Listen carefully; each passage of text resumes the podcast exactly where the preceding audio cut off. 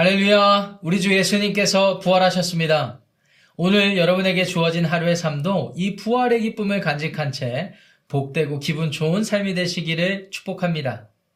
그런데 안타깝게도 아직도 우리가 사는 이 세상의 많은 사람들이 예수 그리스도께서 부활하셨다는 사실을 받아들이지 못하고 있습니다. 그들의 믿음 때문에 받아들이지 못하는 건데요. 한 번 죽은 사람이 어떻게 다시 살아? 한 번 죽었다가 다시 살아난 사람이 어떻게 영원히 살아? 라는 그들의 과학적인 사실과 경험에 기초한 믿음 때문에 예수님의 부활을 받아들이지 못하는 것입니다.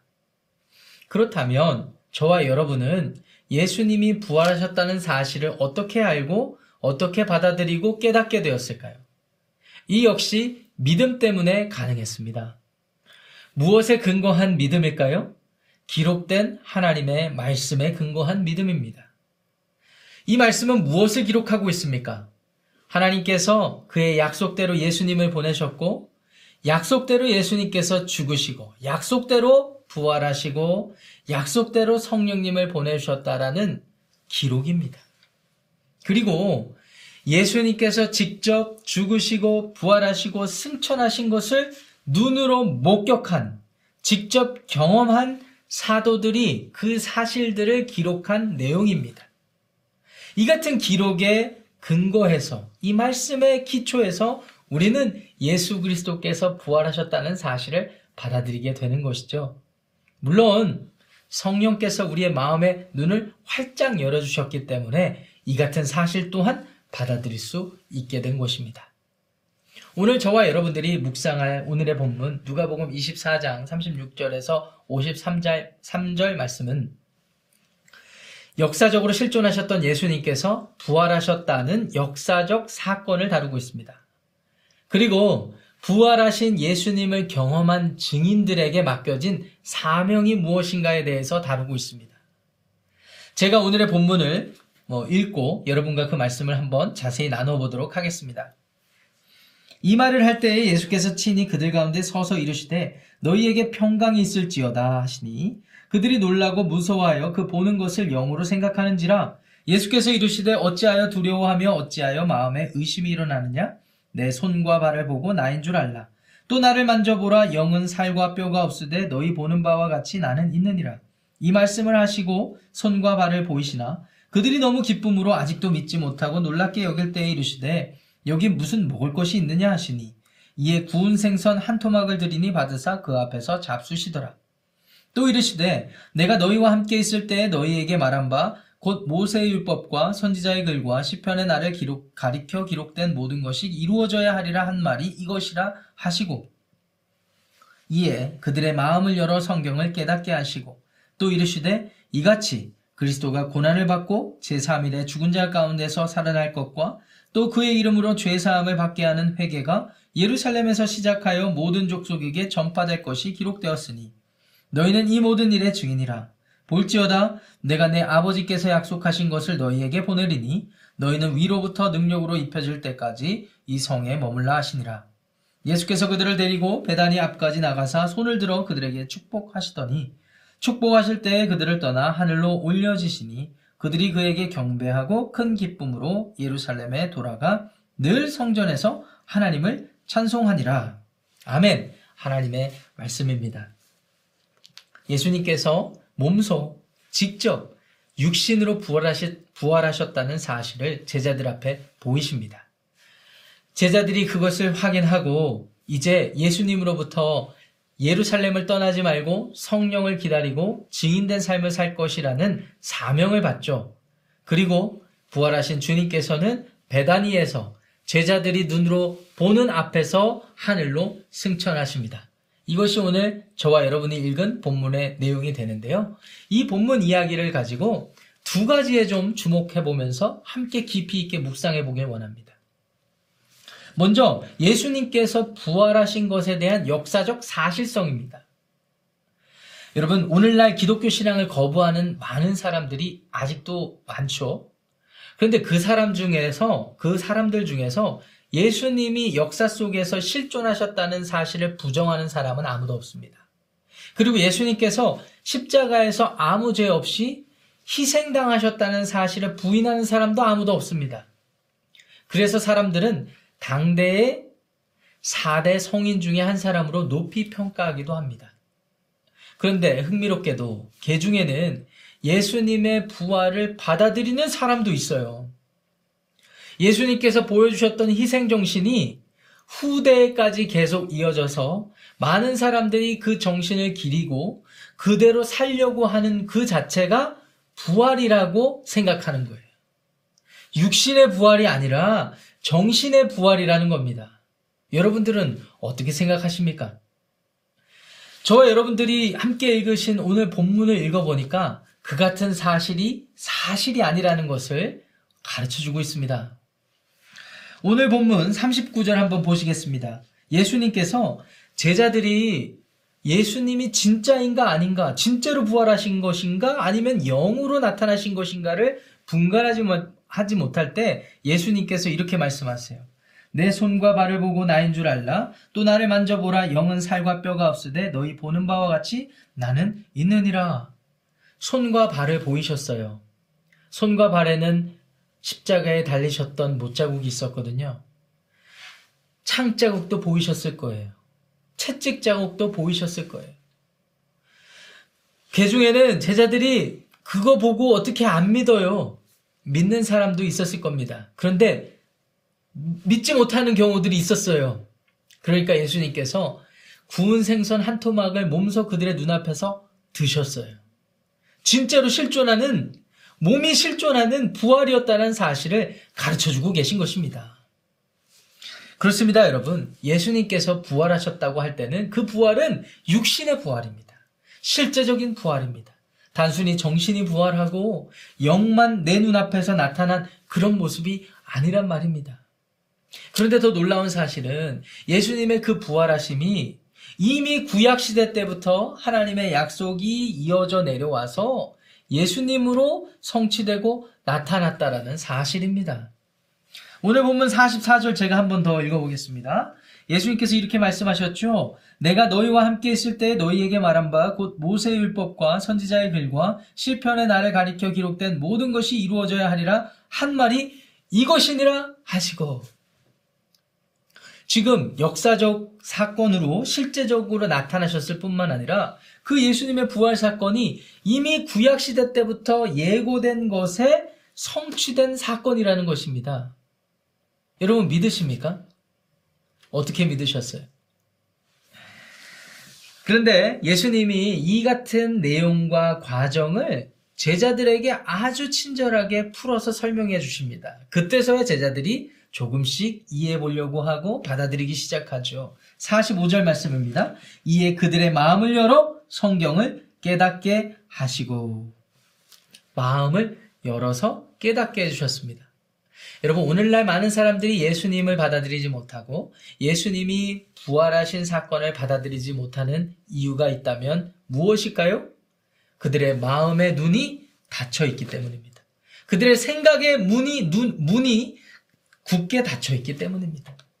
그래서 그들이 닫힌, 그들의 닫힌 생각의 문과 그들의 닫힌 마음의 눈이 열려야 됩니다. 오늘 본문 보니까 예수님께서는 제자들을 위해서 열어주셨죠? 우리 시대에는 성령님께서 이 닫힌 우리의 생각의 문과 마음의 눈을 열어주셔야 기록된 하나님의 말씀, 부활의 사건이 우리 가운데 그대로 받아들여지고 믿어지게 되는 줄 믿습니다.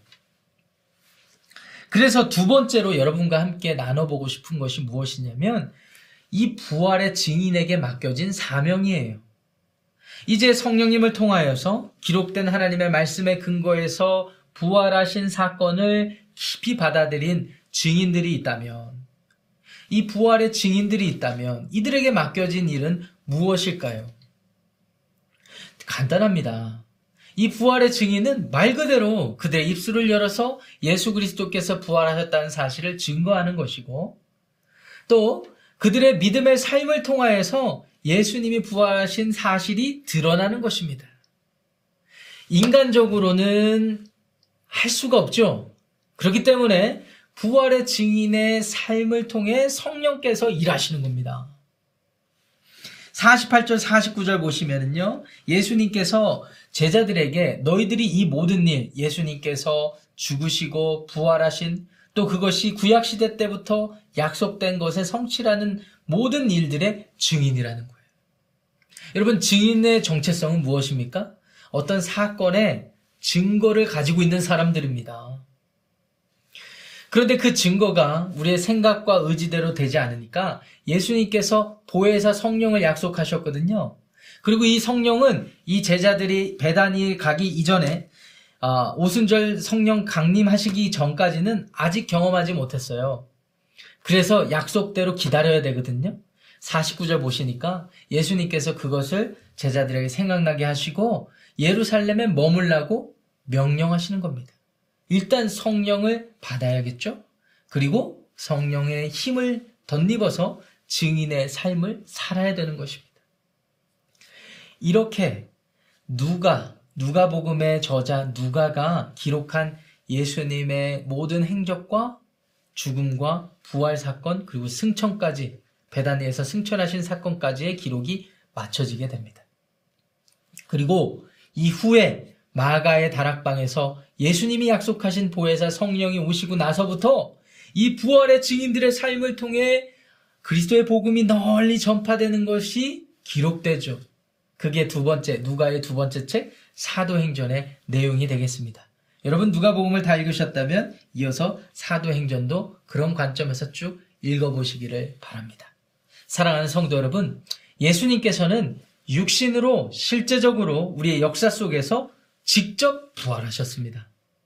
그리고 그 부활은 그냥 인간의 정신이나 영의 모습이 아닌 하나님께서 구약시대 때부터 예언해 주신, 예고해 주신 바 그대로 성취된 역사적 사건으로 나타난 것입니다. 여러분, 이 사실을 믿으셔야 돼요. 이 믿음이 기독교 신앙의 핵심 중에 핵심입니다. 이거 믿고 그냥 지나가면 안 됩니다. 성령께서 여러분의 마음에 눈을 깨닫게 해주셨다면, 열어주셔서 이것을 확신하게 되셨다면, 그 삶을 살아야 돼요. 증인의 삶을 살아야 됩니다. 예수 그리스도의 부활을 증거하는 증인의 삶을 말이죠. 여러분들은 오늘 부활의 증인의 삶을 살고 계십니까? 그리고 예수님의 실제적인 부활을 믿고 계십니까? 오늘 말씀을 함께 나누었는데 이 말씀을 그냥 덮고 그냥 지나가지 마시고 오늘 찬찬히 여러분들이 다시 한번 읽어보시면서 묵상을 깊게 해보십시오. 여러분의 묵상을 돕기 위해 두 가지 중요한 질문을 한번 드려보겠습니다. 먼저는 45절에 기초한 질문입니다.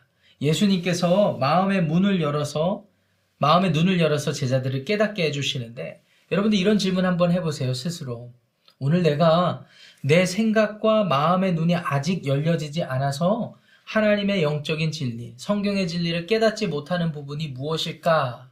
기도하는 마음으로 스스로 한번 점검해 보시기 바랍니다.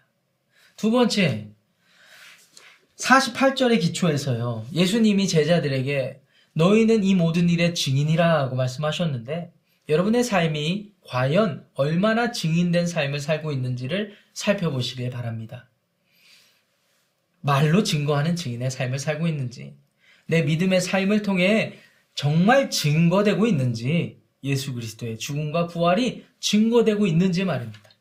이 두 가지 질문 앞에 여러분들의 삶을 한번 곰곰이 묵상해 보시고 주님 앞에 헌신하는 저와 여러분들 되셨으면 좋겠습니다. 말씀의 의미를 생각하면서 두 가지 기도 제목 나누기 원합니다. 먼저는 하나님, 우리들의 닫힌 생각과 마음이 눈이 열리고 예수 성령의 도우심으로 예수님께 더더욱 헌신하는 저희들의 삶이 되게 하여 주옵소서. 무엇보다도 부활의 증인으로서 예수 그리스도의 부활을 그리스도의 복음을 증거하는 오늘의 삶이 되게 하여 주옵소서. 이렇게 결단하고 헌신하는 기도하시고요. 두 번째는 지난 주일에 안수 받으신 데비 쿠차스키 목사님 그리고 김규호 안수 집사님 위해서 중보해 주시겠습니다. 특별히 이 두 분들의 헌신을 통하여서 주님의 몸된 교회가 온전히 세워지고 풍성한 열매가 나타날 수 있도록 기도해 주셔야 됩니다. 이 두 가지 기도 제목 놓고 기도하고 제가 기도함으로 오늘 하루 활기차게 시작하겠습니다. 기도하겠습니다.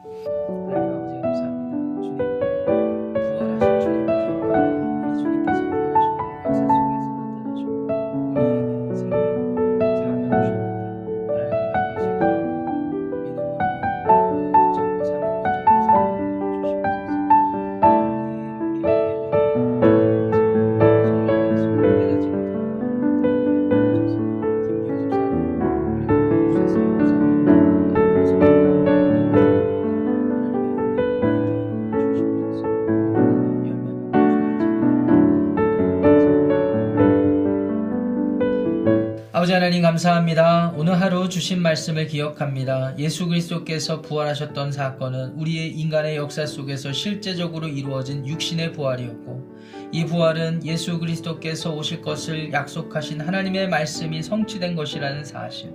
이 같은 사실 앞에 우리는 예수님의 부활을 인정하지 않을 수 없습니다. 아버지 하나님 감사합니다. 주님께서 부활의 첫 열매가 되셨기에 우리 역시 부활을 꿈꿀 수 있게 되었습니다. 부활이 우리의 몸의 부활이 우리에게 어, 하나님의 은혜로 주어졌다는 사실을 기억합니다. 하나님 이 부활의 증인된 삶을 살아가게 하여 주옵소서. 주님 나라 갈 때까지 우리 입술과 우리의 삶을 통해 그리스도께서 부활하신 사망 권세를 이기고 부활하셨다는 미- 복음과 이 믿음이 널리 증거되게 하여 주옵소서. 지난 주일에 안수 받으신 우리 김기호 집사님 그리고 부차스키 목사님 앞으로 주님의 몸된 교회를 위해 헌신하실 때 그분들의 헌신을 통하여서 풍성한 열매가 맺히게 하시고 무엇보다도 그들의 삶과 가정을 붙드셔서 주님의 인도하심을 받게 하시고 성령의 인도하심 따라서 모든 일을 섬기게 하여 주시옵소서. 오늘 하루 주님 안에서 시작합니다. 성령의 지혜와 인도하심을 따르게 하옵소서. 예수 그리스도의 이름으로 간절히 기도합니다. 아멘.